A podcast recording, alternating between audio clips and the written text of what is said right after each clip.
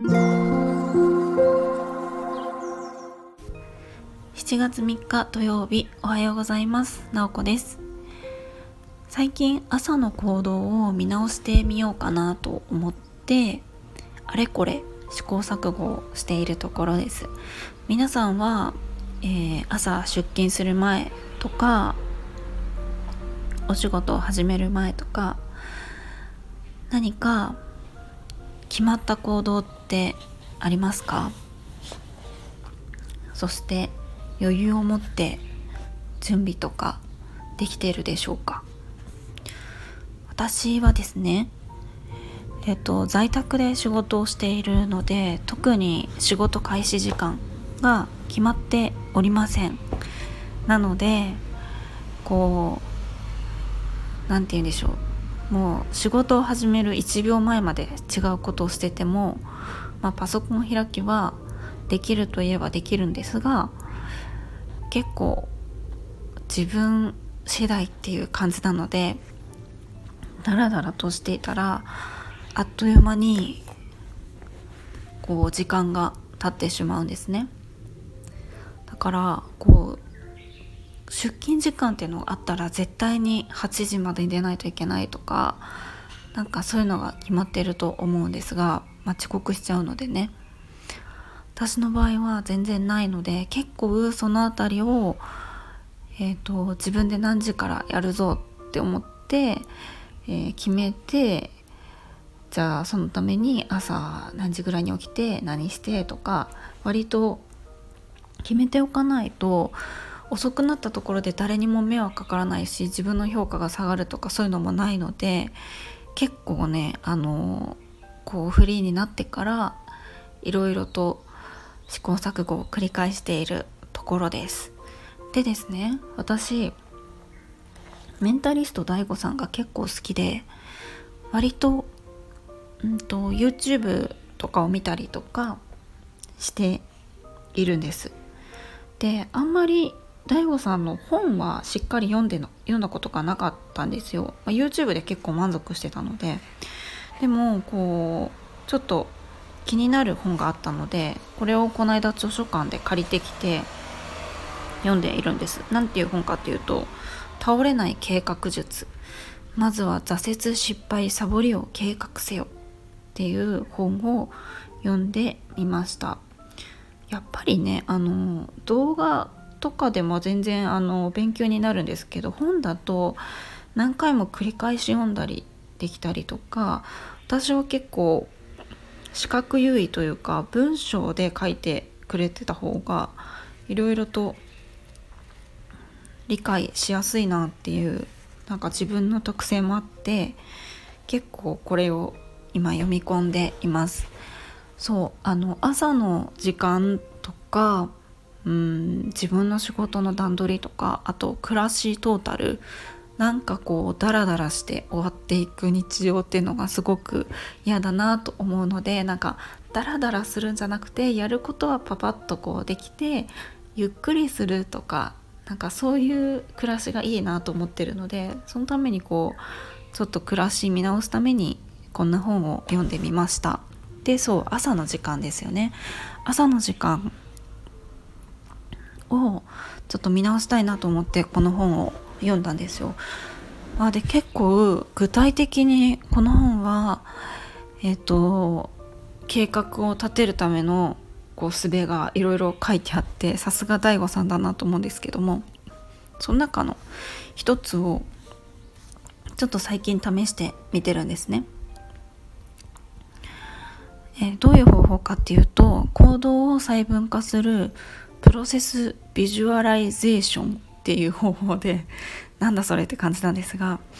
プロセスビジュアライゼーション。まあなんかプロセスをなんか想像するのかな？みたいな 感じなんですけどそうそう。まあ本当そのままなんですけれどもこれをやってみて私結構これ、まあ、自分にも合ってるのかわからないんですけれども朝の行動が結構スムーズになったというか仕事を始めるまでの時間っていうのが結構守れるようになったような感じがしています。まだちょっとスタートしたばっかりなのでいろいろあの工夫してるところではあるんですね。でこれ、えーと、どういう方法かっていうとえっと、もう一回言うと行動を細分化する process visualization っていう方法で、えっと、ポジティブな結果を想像することで目標達成率が高まるらしいんですね。なんか例えば私の場合だったら、うんと朝、えーと、目標は何かっていうと朝私は9時に仕事を開始したいんですね。でも、まあ、9時半になっちゃったり10時になっちゃったりこう結構ずれていっちゃうのでこう目標は何かっていうと9時にこうパソコンに向かって仕事を開始してる状態が目標ででも何て言うかこう普通というかこれまではこうなんか9時までに仕事を開始するぞって思ってるだけだったんですけどそれじゃダメらしいんですね。あのざっくりしすぎてるその目標の目標設定はそれでいいんですけども目標を達成するってなった時にそれだけだとちょっと足りないよっていう話でじゃあ9時にそのパソコン開いて仕事をするってなった時に朝いろいろ私はやりたいことがあるので、えーと、そのプロセスを細かく想像しましょうっていう感じなんですね。えっと、もうちょっと細かくすると私は朝スタイフの収録をしたいしあと朝ごはんも食べたいですね。まあ、この2つはしたくてあとはもちろん、えーと、顔を洗ったりとかあとはえっ、ー、となんかちょっとお化粧したりとか着替えたりとかそういうのもありますよね。いろいろやりたいことがあるのでえっ、ー、とすごくざっくりした感じだとうんと、私は朝9時に仕事を始めたくてあその前には、まあ、朝食食べたりスタイフ収録もしときたいなみたいな感じで思ってたとすると、えっと、それだと自分の行動の流れが全然イメージできてないっていうことなので細かく細かく、えー、想像するんですね。えっと、私の場合だったら、うんと、朝起きて洗面台に行って顔を洗って歯磨きをする。そしたら、えっと、リビングの方に行って窓を開ける。でスマホを手に取ってソファーに座ってスマホを開いて収録ボタンを押してスタイフを収録する。でその後はえーと、また洗面台のところに行って、まあ、着替えたりとか、えー、お化粧したりとかちょっと髪を整えたりとかする。そしてリビングに来てえっ、ー、とお水を飲んで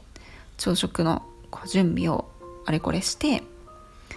それでご飯を食べて、えー、その後、えー、パソコンを開く。みたいな感じで、まあ、ちょっと省略したところもあるんですけどめちゃめちゃ具体的に自分が、えー、とどこを歩いて何を手に取ってこうどこに座って何をしてるかみたいなところまで想像するっていうことで私はそれをこう想像して私は結構文章に書くのが好きなのでこう文字にしてこれをしてこれをしてこれをしてみたいな感じで細かく書いたりしてみました。これ結構効果あるなと思ってやってみると想像してるのでその通りに動こうっていう風にするんですね。で、まあ、やってみたら途中であ洗濯物今日回したいなとか違うことも入ってきちゃったりするんですけどそういうのも含めてそう途中でなんかスマホであの SNS でこう見始めちゃったりとかでもそういうのもちょっとまた見直す時にあのもう一回どういう風な行動だったらスムーズかなっていうのを想像すると結構効果的だなって思いました。なんか本に書いてあったのはもし想像が難しかったらこう動画スマホでこう自分の行動を実況中継するみたいに撮るとめちゃめちゃ効果的って書いてありました。ちょっとそれはやってないんですけれども難しいやつとかがあったらそれやってみてもいいかなと思いました。そんな感じで DAIGO さんの本の一部をこうやってみたっていうお話をしてみました。行動を細分化する process visualization っていうものらしいです。結構面白いのでなんか私はこれちょっとしばらくあの繰り返し、え、やってみたいなと思います。ということで朝の行動の見直しのお話でした。今日も最後まで聞いていただきありがとうございます。もいもい。